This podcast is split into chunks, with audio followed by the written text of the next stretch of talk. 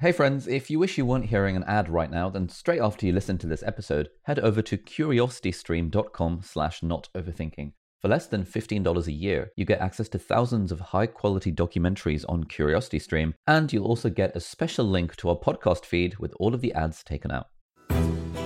My name is Ali, I'm a doctor and YouTuber, I'm Taimur. I'm a data scientist and writer. and you're listening to Not Overthinking. The weekly podcast where we think about happiness, creativity, and the human condition. So, Adrian.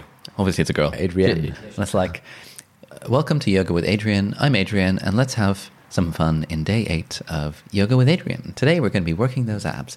Let's get down to it, or something like that. Oh, okay, And, yeah. at the end, it's very kind of like, thank you, you know, pat yourself on the back for showing up and, you know, giving this time to yourself. Thank you so much for watching the video. Namaste. And then it kind of like closes that nicely. It's so nice. Oh. It's very delightful. So you're saying I'm a bit like Adriene? I'm saying your vibe is a little bit like the delightful vibe of Yoga with Adriene. Oh, thanks, man. Yes. So yeah, that's me. How about you? What's up? Yeah, man. Things are going. Things are going good. Um, took delivery of the of the uh, the new Tesla yesterday, Oh yeah. so that was fun. Um, it's been good. I, I I've been avoiding mentioning it on the Instagram because I want to save it for the video, and I know no one listens to the podcast anyway. Yeah. Uh, so when the video comes out, probably entitled something. I think I'm going to call it something like "How I Bought How I Bought a Tesla Model Three Half Price" or something something like that. How did you buy a half price? I mean, it's just a kind tax of, loophole. Yeah, explains all the tax loopholes when you buy stuff as a business expense. Oh, okay. Yeah, that's pretty interesting. Nice. So Um, you've driven the car a bit. Yeah. How does it? What were your expectations going in? So I test driven one uh, a few months ago, and when test driving it, I was kind of struck by how actually it didn't feel radically different to a normal car. Right. And now that I've driven in it for several hours, it does feel subtly different to a normal car. Like there are some bits of it, like if you're driving at 70 on the motorway, where it broadly feels the same as a normal car. Hmm. But it's when you're driving on, on like smaller streets in town that you really notice the acceleration of it.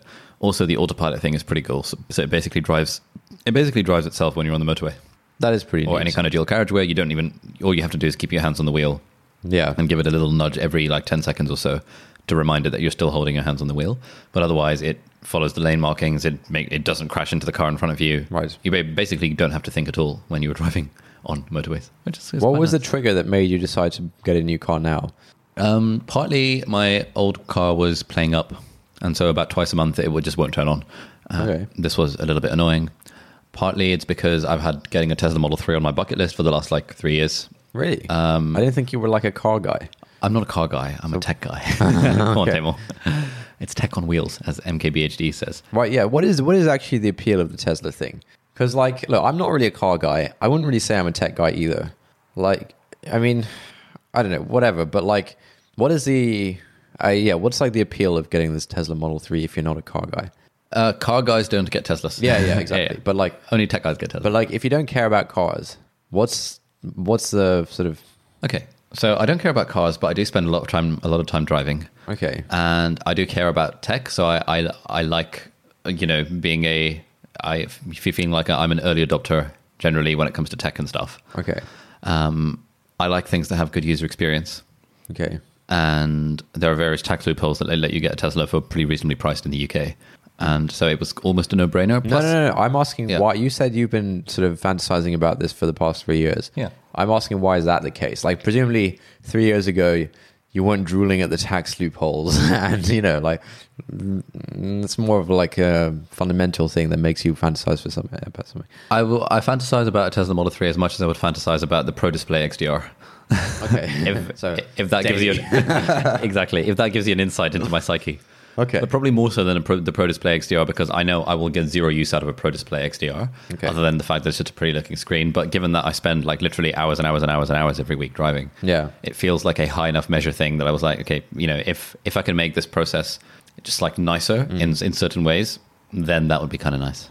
Okay, that makes sense. So it was like it was one of those aspirational purchases that you know, if I were if I, if I were ever to get to the point where I had so much money that I could blow Yeah. X amount on a car, then it would be a Tesla Model Three. Okay, that's pretty cool. So working on a few videos about that. We're going to do one about how I bought it half price. Going to do a vlog video about it. Going to do a first impressions video about it. And yeah, Gonna milk it for all the content you can. absolutely. I've got to kind of make back the, the cost of the car with all the content. So Mm. the plan is one Tesla video a month, I think, at least. Solid. So that's the main new thing that's in my life. I've named her Hermione. Oh, okay. which I uh, told a few people about, and they said it's a bit weird, but it's very on brand. I was like, that's exactly what I'm going for. yeah. Good stuff. What are we actually talking about in this episode? Uh, we are talking about how this episode is sponsored uh, by Brilliant. Brilliant is the ultimate platform, uh, online courses platform for learning anything maths, science, or computer science related. You're into maths and stuff, and your your maths brethren actually think Brilliant is pretty legit, don't they? Yeah, Brilliant's really good. You should definitely sign up. You know, we were at this party today, and uh, someone said, actually, m- multiple people said that. Uh, well, one of them said, so I think she said something like, "I'm really, I'm just, yeah, I just don't get maths, or I'm just really bad at maths," something like that. And then someone else said, uh, "I feel like maths is one of those things that like you you either, you either get it or you don't." And I don't know why, but people just like you know. I think there's a there's generally a bit of a fixed mindset problem when it comes to learning stuff anyway.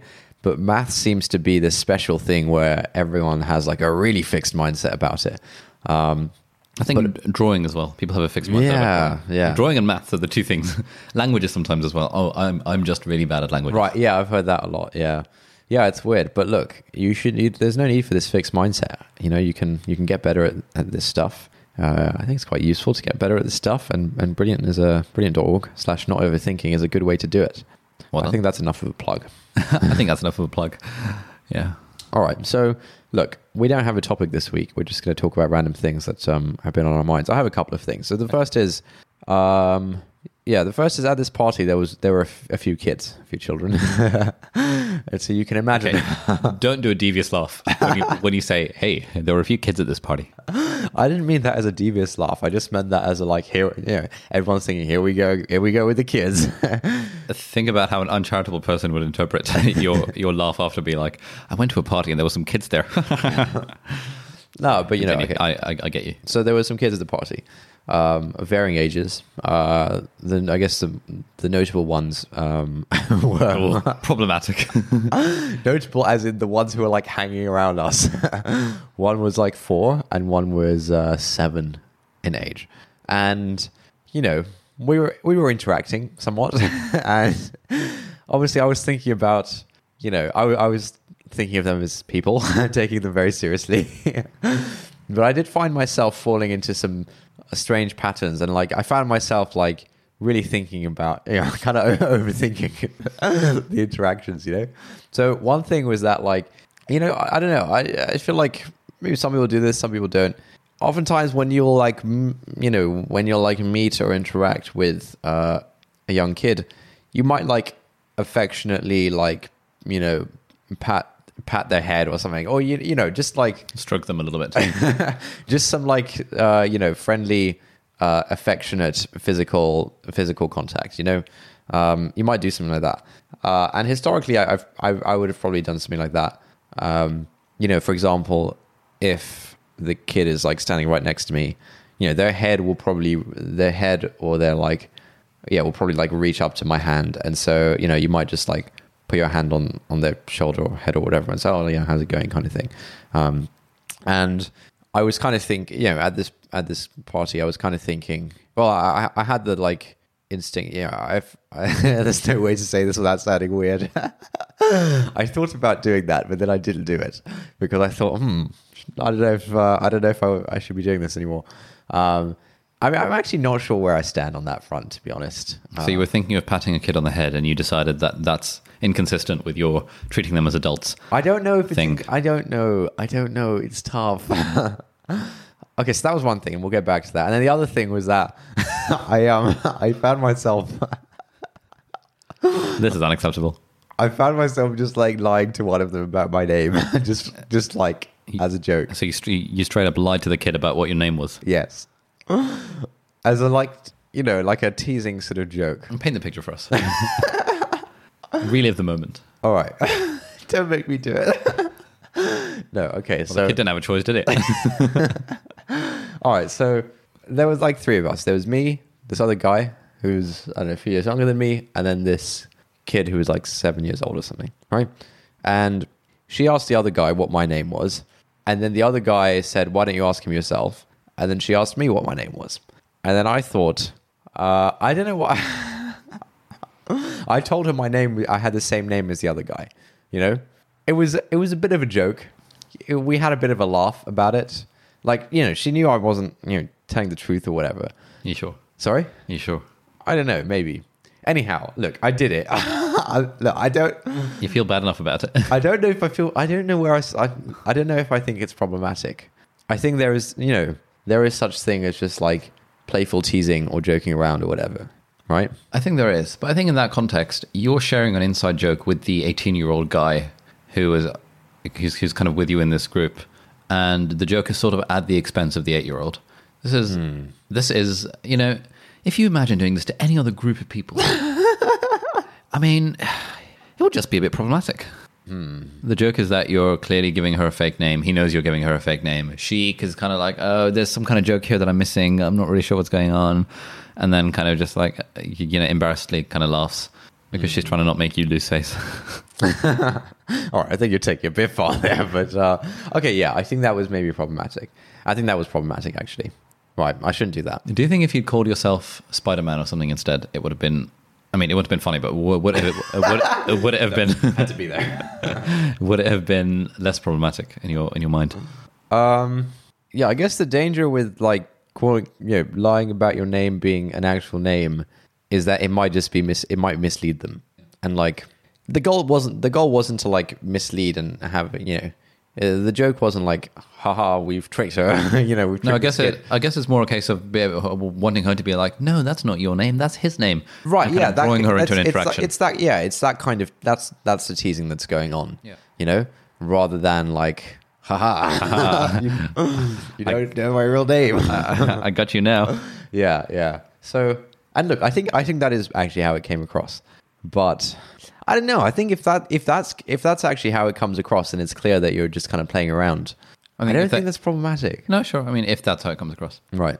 And yeah, I guess the Spider-Man thing is different because like there's no way they'd take that seriously, and so it's clear that we're all just having a little little game. We're playing a little game. So The game is, I've got you now, you son of a bitch. that's not the game. Throwback to episode 53. Is it really 53? I think it is 53. Okay, yeah. So look, that was one thing. I think I think there is a danger of overthinking these things, Oh. oh. and I think that I think like that genre of like you know playing playing some playing that kind of game as long as everyone is clear on it is fine. I, I think that's I think that's fine. I'm gonna I'm gonna go on the record and say that. Okay. Okay. Thank you for clarifying. I'm sure people all around the world yeah. have been unsure about how to treat their kids the last the last couple of weeks. Um. Yeah, and then the like the sort of you know the t- sort of Wanting to stroke the child without the child's explicit consent. right. yeah. This is a tougher one to just. no, look here. Look, here's the thing. Are you going to appeal to common uh, to the uh, common law or to Roman law. statutes of parliament? Maritime law. That's a Arrested Development joke. If anyone watches the Arrested Development. Look, here's the thing, man. It's all. It's just also like context dependent, you know. Like I remember being affectionately touched or stroked as a kid. I was really into it. I'd love to like sit on people's laps, like hug people. That was my jam, you know. Mm. And I, I definitely know kids. who- Yeah, I just I definitely know kids who are into that. You know, like we have like a niece and nephew in Pakistan. They're the best, man. I love them. And yeah, we just you know they like to sit on my lap. We kind of yeah we, we do that kind of thing. okay.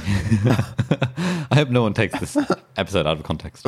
right and and yeah that's that's like how they enjoy interacting and i think lots of kids are like that i'm sure some kids aren't yeah look it just depends on the context i'm not i'm not going to try and lay down any blanket rules here i'm not going to fall into your trap you know you're trying to get me to say something that either incriminates myself or is a position that i then have to hold for the rest of my life and i'm not going to do it I'm not trying to get you to say anything. yes you are I'm just trying to understand why you decided to, why you felt the urge to stroke a child against their consent. it wasn't against their consent It wasn't explicitly with their consent. Right. I think in a, in a lot of social situations there is a, an Implied. element of, of tacit consent. Impli- implied consent. Right. Um, By the fact that they're still in your lap. they're, they're probably consenting to the stroking. right. Right. Um, yeah, I don't know. Yeah, I guess my my conclusion is that I guess it depends on context. In this case, I was like, I was like standing there overthinking, overthinking it. I decided not to do it. Oh, that's why you had a vacant expression. yeah, just like staring into space. You're like, well, what's going on? Yeah. Um, yeah. I guess that's that. So that was one thing. Cool. I I have a thing, and then we can go back to yours. All right. One of my things. So, um, this week, or is it? Is it? Is it? I think it's this week. Yeah. Um, I've been taking part in the Building a Second Brain online course by Forte Labs. Why are you whispering? huh? Why are you whispering? I'm not whispering. You're re- speaking really quietly. Am I? Oh, I thought I was kind of I was kind of mirroring your tone. oh, A, a little bit, a little bit like conspiratorial, Ah. as it were.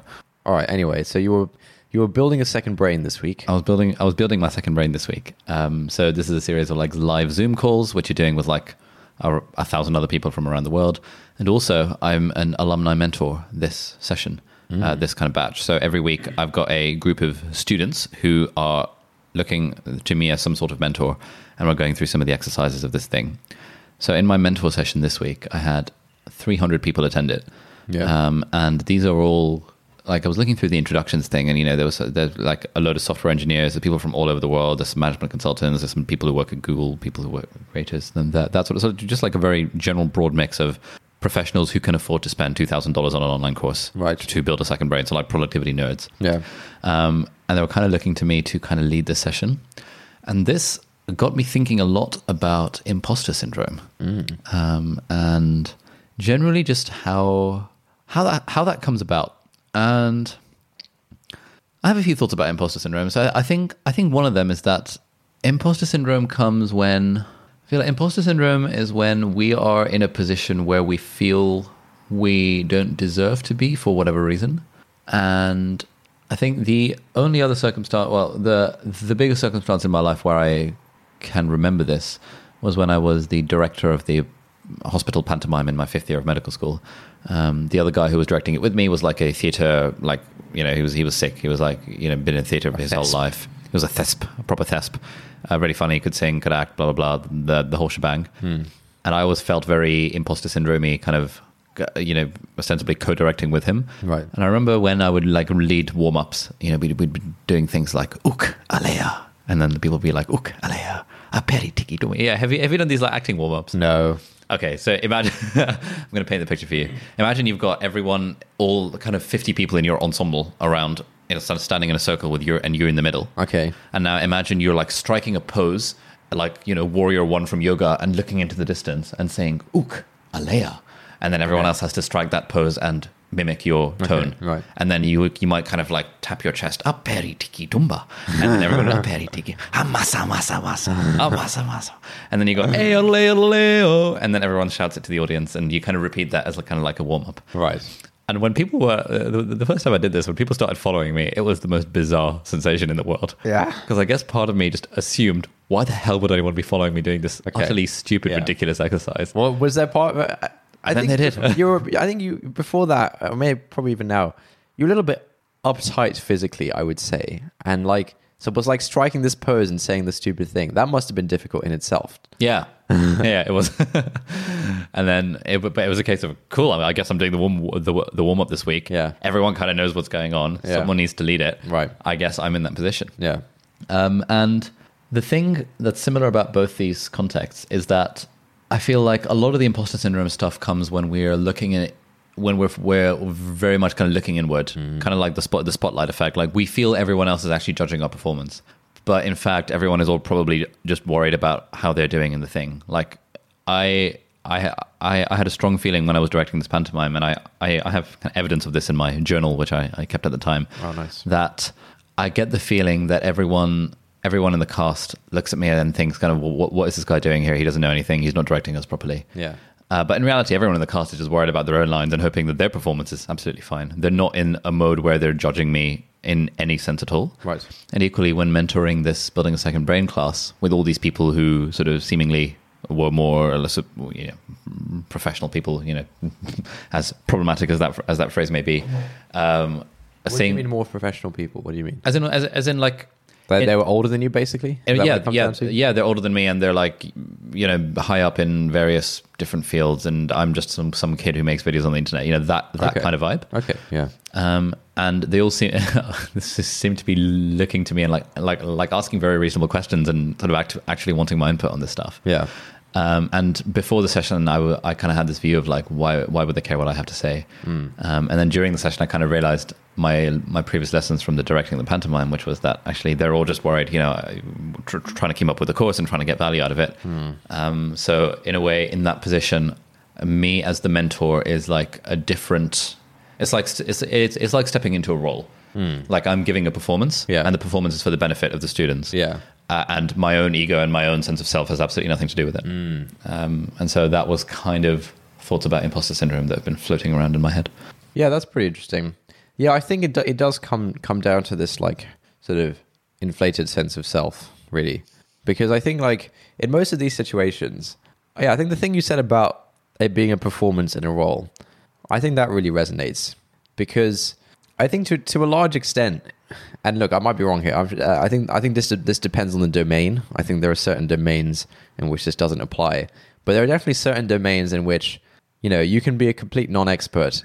You can just like read the handbook the day before so that the material is fresh in your head, and then you can sort of teach it to a group of people just by being like the person Who's read the handbook? that yeah the person who's read the handbook and can just like walk them through it. And crucially the person who they have decided that I'm I'm going to be receptive to what this guy is saying. And we're not th- this this like group session is not going to turn into carnage because yeah collectively everyone's decided that they're going to be receptive to what you're saying and they've decided to listen to you know what yeah basically like shut up while you talk. And so I think oftentimes all it takes to sort of teach teach a group of people or to do something like this and again depends depends on the domain. Um, i feel like it probably applies to this domain. Um, it might not apply to other things like i don't know a math lesson or something where people can actually sort of ask a difficult question that you have to answer in a sort of unique way specific to that question right? Stuff like that. I feel like yeah a, a lot of this kind of stuff just comes down to the collective decision of like all right we're going to listen to this guy and we're gonna like you know be receptive to what he has to say rather than like any anyone thinking like hmm who is this who is this mental guy anyway? You know? How professional is he actually? Yeah Yeah, I think it's kind of like in school where if you have a teacher who the class kind of respects, mm. then everyone has decided that they will do the respecting. right But if there are some people that don't respect it, if that tips into the majority or even a significant minority of people that don't respect the teacher and thinks they don't actually know what they're talking about, Yeah. it just become like it's it's almost like the social contract that we implicitly sign where we agree to accept the other person as our leader. yeah yeah exactly yeah and anytime someone uh, says, "Hang on, the emperor has no clothes," yeah yeah yeah everyone- else is like, "Wait a minute." yeah why why why are they our leader yeah. Yeah, for sure. I think like well, I think one nice term that uh, sort of captures a lot of these relationships, and it, it's kind of like how I try to think about these things, um, is to I think yeah one one framing to sort of get rid of the self in these situations is to sort of think of yourself as a steward of what of the idea or something rather than as I am the I am the teacher or like I'm the master. And the yeah. So I'm, stupid I'm- rather than an expert. I, I am just a steward of these ideas. They're just like flowing through me. You know, they got to flow through someone. I, like I'm, I think, yes, I think the- the role of steward kind of suggests that you like you're just kind of guiding people through rather than like Dem- like showcasing, right. or Yeah, yeah, yeah, or yeah. teaching, Yeah. actively. And so, yeah, I like. I, I think I've started to th- try and think of myself as a steward in in certain contexts, and I think that really helps kind of detach the the sort of sense of self from the whole thing. Yeah, that's interesting. That's similar to the model I have in my head of how I make YouTube videos. Like I think of myself as like for, for for example, if giving advice on how to study for exams, there would be way too much imposter syndrome if I build myself as the expert and this is how you, this is how it's done. Right. Whereas I think of myself as I I think in my head that hey, it's it's more like you know these ideas are here. Here's what the evidence shows. You know, here's what I found useful. Here's what some people found. You know, here, mm, he, he, here it is. Take, Yeah, it, take yeah. it or leave it. Um, which is sort of like this idea of, of, of being a steward of the idea. Yeah. Yeah, this I think the steward thing is a good segue onto one of the other things I wanted to talk about, which is that uh, so I think probably like two weeks ago now we moved out of our flat in London for the rest of the year. My co-founder is going to Germany to spend some time with his family for a few months, and so um, we moved out a couple of weeks ago, and we we threw like a big party on the final night as like a, a final huzzah to the to the community that we've built. The Last Supper, almost. the Last Supper kind of thing, yeah. And so we had like a bunch of people over, maybe like 20, somewhere between like 20 and 25 people over or something, which was like way bigger than um, any gathering we'd hosted before. Um, and I think ordinarily I'm not a huge fan of big gatherings. Like I much prefer the sort of smaller dinners with maybe like six people or something. Uh, but we thought, okay, we'll we'll try it out and see see what the vibe is. And I think part of me was kind of you know I think we had a bunch of people there. I think people were kind of having a good time, and as the host, I think like part of me was kind of thinking, well, I think I think my default sort of thing is like, oh, you know, I want to like I want to sort of have good interactions with people and stuff, and like, oh, I want to like be, you know, there's a part of me that's like, oh, I want to like be funny and you know, all that kind of thing. And then I, I sort of felt myself sort of thinking that a little bit, and then and then I kind of stopped myself. I was thinking, no, no, that, that that's a silly way to look at it. I think my role as the host is really just to be a, a steward of bringing bringing these people together, and that's like that's what that's what matters here. Um, and I think yeah, like during the during the night, um, for most of it, yeah, you kind of move around, make sure everyone's happy, comfortable, make introductions, you know, grease the grease the wheels a bit, but you don't really get a chance to really sit down and properly chat to any people in particular. Um, but I think like seeing seeing the role as like, oh, I'm a, I'm a steward here, you know, I'm, this isn't about me. This is about bringing people together, right? I think I think that was like a, a nice framing. Um, and it's yeah, it was, it was definitely a different vibe to the usual kind of intimate dinner sort of thing. Um, and yeah, I think it. I think the intimate dinner, the the appeal is kind of like you know we're all gonna sort of we're all gonna deeply connect and make pro, you know make progress on on big ideas. of course, How, well, like how we treat children, for example. yeah, for sure, for sure. Uh, You know, just as a hypothetical. yeah. So I yeah I think that that's kind of the appeal of uh, an intimate sort of dinner. But and and previously I, I never really liked these kinds of things.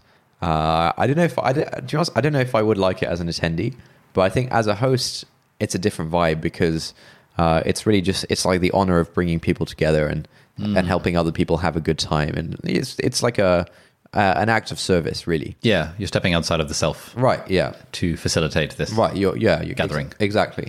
Um, and that's like a very nice kind of vibe in itself. And so I was kind of, I was kind of thinking that you know, actually, a big thing like this maybe once every six weeks would be quite fun, and then smaller dinners like once a week or something. Yeah. And then the nice thing is like, so I don't know, people start arriving, uh, I don't know, like seven seven p.m. or something, seven seven thirty, and then I think by like by like eleven or midnight, most most people had left, and then there was like a a core group of believers who were still there uh, until I don't know, like two a.m. or something, and then there were like sufficiently small numbers that everyone was kind of chilling intimately, and and so you still get a bit of that vibe, and so I think.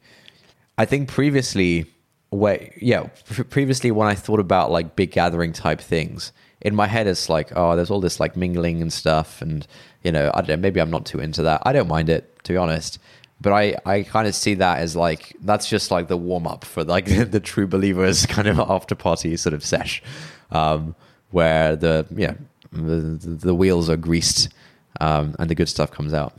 Yeah, this reminds me vividly of an experience I had in my third year. So, at the start of my third year in 2014, it would have been when I had just become president of the Cambridge University Pakistan Society. Uh, and our friend Zain was the vice president of the society. And we hosted like a freshers sort of chill Yeah. type meet and greet uh, uh, in Emmanuel College. And then we had like the after party in my room, which like sort of between 20 and 30 people were piled into my room kind of for this Nice. after party. And I remember having like vividly having this experience of because I think at university, like when you're a fresher in that in in those sorts of contexts, it's all like fresh and exciting and it's new and everyone wants to meet you. When you're a second year, you are the person who is make who is like meeting all the freshers and doing all and sort of being kind of the the social butterfly as a second year. Right. But when I and and so I've kind of very readily f- f- fell into those roles in my first and second year, respectively. Yeah. Then in my third year, when I was the president of the society, and I'd you know I'd been the guy who'd been there for the longest amount of time. Yeah. It was very much more a steward role. Mm. And I remember, so we, it it came to like we'd we'd ordered pizza, and, and someone had to go and collect them, and we were thinking. Huh, it, it makes sense actually for me and Zain to just run over to the pizza place and, and collect the pizzas because we're here to kind of facilitate this vibe. Yeah. And I remember having this chat with him as we were we were we were walking there, thinking that this feels kind of weird because Yeah. like this is this isn't about us anymore. This is actually about just bringing this group of people together, and they're all having fun without us, and we're Mm. Yeah. just providing the venue and providing the food, and providing yeah, the yeah. drink, and just kind of just generally making sure no one feels left out. Yeah. Um, which was interesting, but it, it, it, it's also a very kind of zen feeling. Mm. I, I sort of imagine like like imagine you're hosting like a cocktail party or something, Yeah. and then you kind of stand on the podium and, and just kind of look around and you kind of smile at everybody, yeah. like yeah, people Yeah. are having a good time, Yeah, exactly. Yeah. and it's yeah. like a really nice feeling. yeah. Um, and even then, you know, after m- most people had, had left by midnight, there were a core group of people, kind of me and my, my closest friend, and, and, and a few random freshers who didn't have anything else to do that night, and so they chilled. Um, so I think it was nice to have the option of extending it to a more like intimate thing. But yeah, steward Yeah. rather than expert. Yeah, I, th- I think like thinking of oneself as a. St- I- I think it's just a helpful frame in a lot of contexts where we might not expect. Um, yeah, like with this kids thing, right? Like, you know, I really, you know, You want an expert, you're a steward of the idea. I'm I'm a I'm a steward of the idea. I, there's this quote of like, you know, people don't have ideas, ideas have people or whatever. And I th- I think I Oh, subscribe. I haven't, I haven't heard that one. Oh, okay, well, good. yeah. so how does the quote go? That's the quote. uh, yeah. So like, yeah, I think in lo- in lots of settings, this the steward framing uh, is is sort of more appropriate than the self centered framing, and um, yeah, that's something I will be uh, meditating on. I wonder, are there, now that I think of it, are there any circumstances where the self centered framing is actually helpful relative to a steward framing? I so like okay, the thing about the thing about social interaction is you know. It takes two to tango. There is yourself, and then there there is the other person, the, the, themselves. Profound. who'd, who'd have thunk it? write that down. um, yeah, and so like, there's definitely some some some semblance of self in like a one to one interaction with someone else, right? And like, I don't think I don't think it's crazy to sort of be be aware of yourself in in that kind of thing. Hmm. So like, I think there definitely is a place for uh, self centered has negative connotations, hmm. but a more self Egocentric. you know just self aware, self, self, what's the word? What's the word? Right. Whatever. There, there, there's a role for the self, hmm. but I suspect our default is to sort of strongly play that role more so than we need to, and in more more situations than is uh, required. Yeah. Mate, my thing stopped recording. Why did your phone stop recording? I think it stops at 30 minutes or something. It doesn't. I didn't touch it, mate. All right, uh, we're recording again.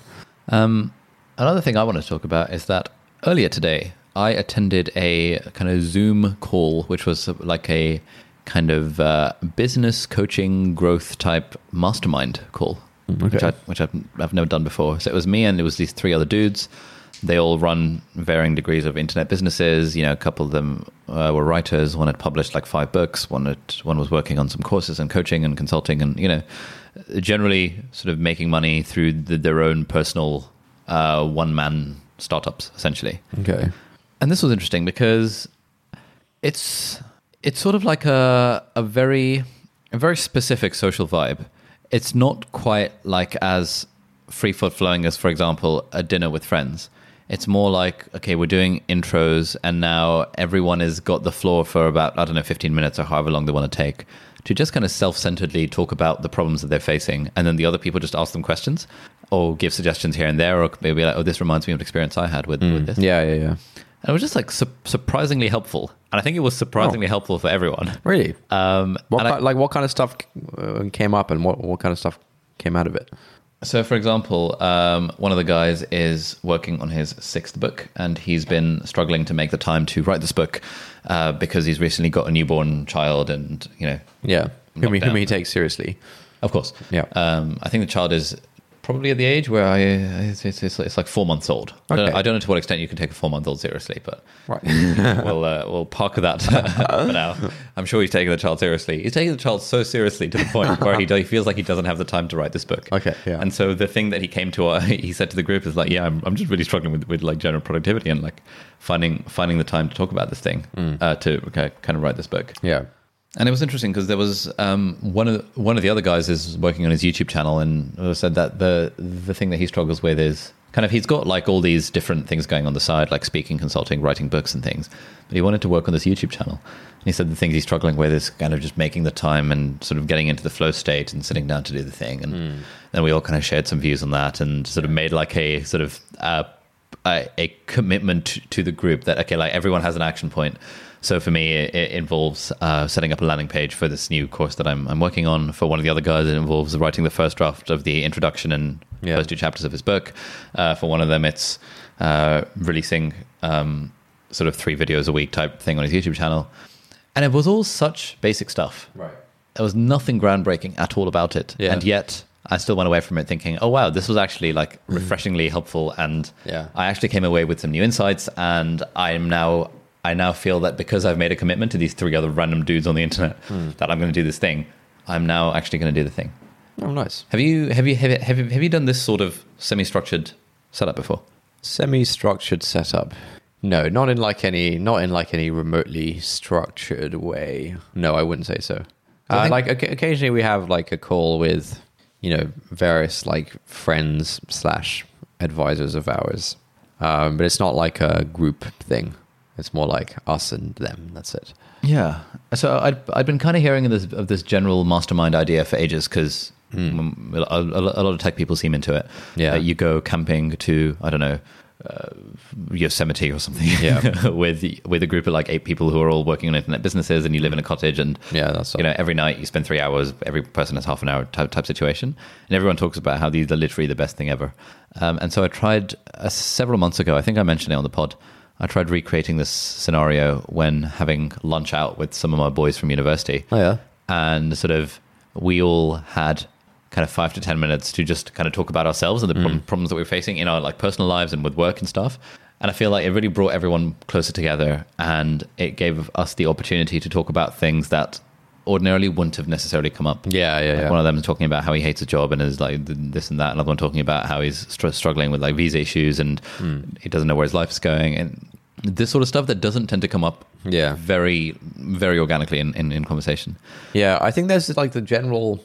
I know I certainly feel this. Maybe other people feel it too. There's like a general sense of like I shouldn't talk about myself, and like th- there are appropriate times and places to sort of start going off on one about like your visa issues or whatever, right?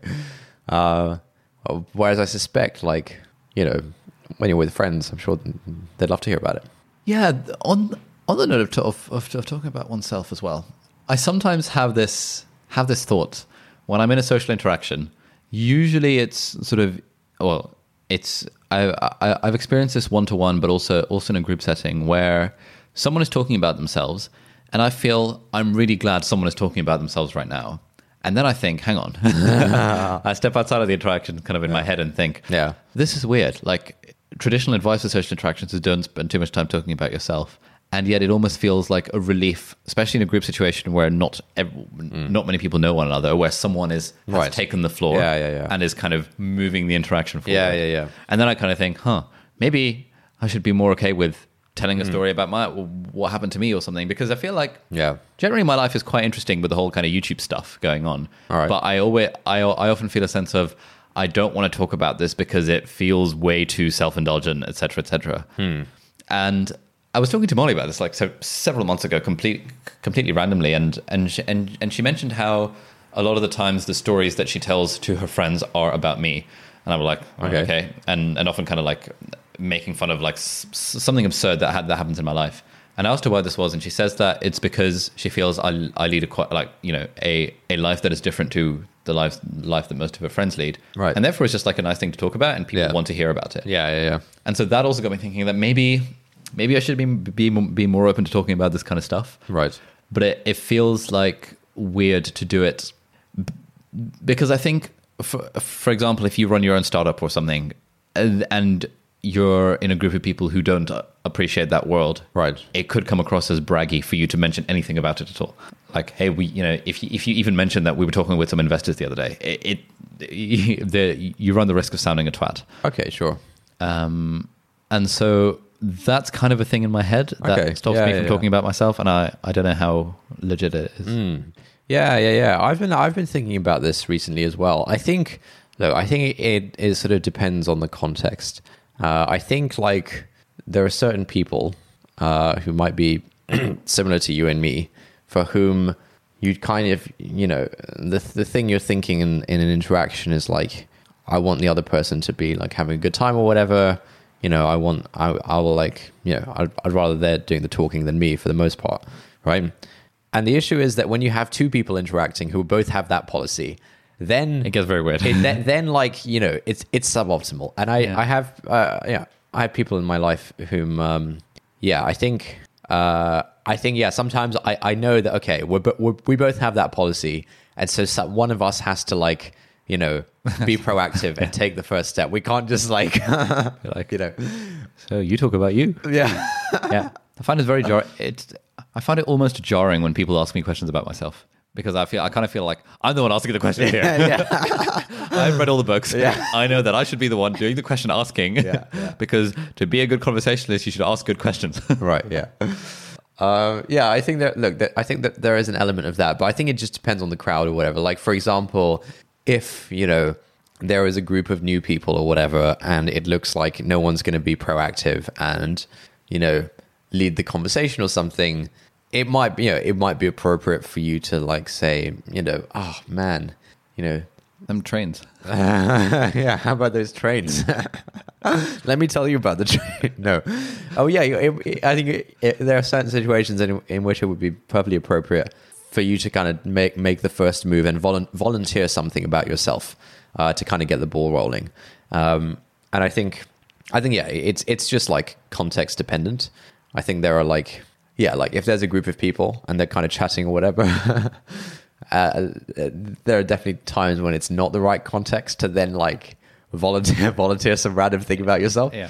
Uh, but there are definitely times when it, it's it sort of is is good thing to do. Um, and yeah, like one thing that I always think is like, all right, is it is the other person the kind of person that's going to volunteer random stuff about themselves? Uh, if not, like, and, like if they're also the kind of person who's going to generally be asking me stuff, then I should just be much more open to you know vo- volunteering stuff, you know, and and they'll they'll be happier about it, and it'll kind of get the ball rolling. Yeah, yeah, that's Yeah, it's a bit of a bit of yin and yang. very good. I'm going to write that one down. Yeah.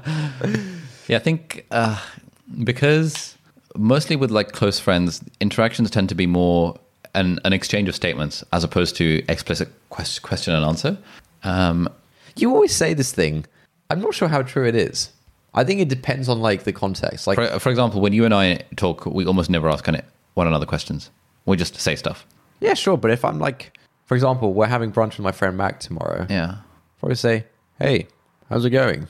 How has your week been? How is X thing going that we talked about last time?" You know, there's definitely going to be questions asked. It's not going to be exchange of statements. I guarantee it. Sure, uh, but we we we slash you don't see Mac very often. If it's for example like imagine the people that you used to talk to at school. Yeah. You would never ask them how was last night.